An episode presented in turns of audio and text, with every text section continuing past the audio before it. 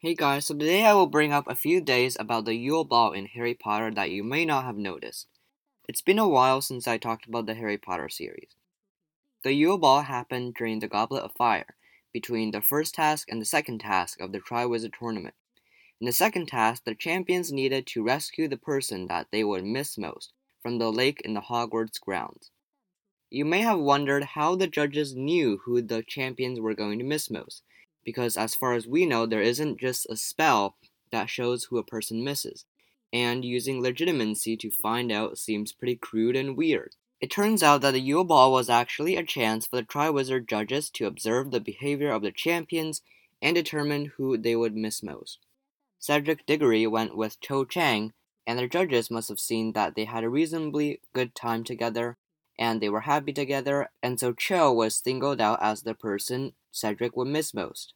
On the other hand, Harry went with Parvati Patil. Harry spent most of the Yule Ball talking to Ron, rather than sticking with Pravati, so Ron was chosen as the person Harry would miss most. Hermione and Krum also had a pretty good time together. Before the ball took place, Krum seemed like a grumpy person, but when he talked with Hermione, he seemed much more happy. Fleur Delacour went with Roger Davies, but the judges probably figured that Fleur chose Roger Davies only because he was fairly good looking and not because she really loved him, so Fleur's sister was chosen instead. Another thing about the Yule Ball is the color of Hermione and Harry's robe.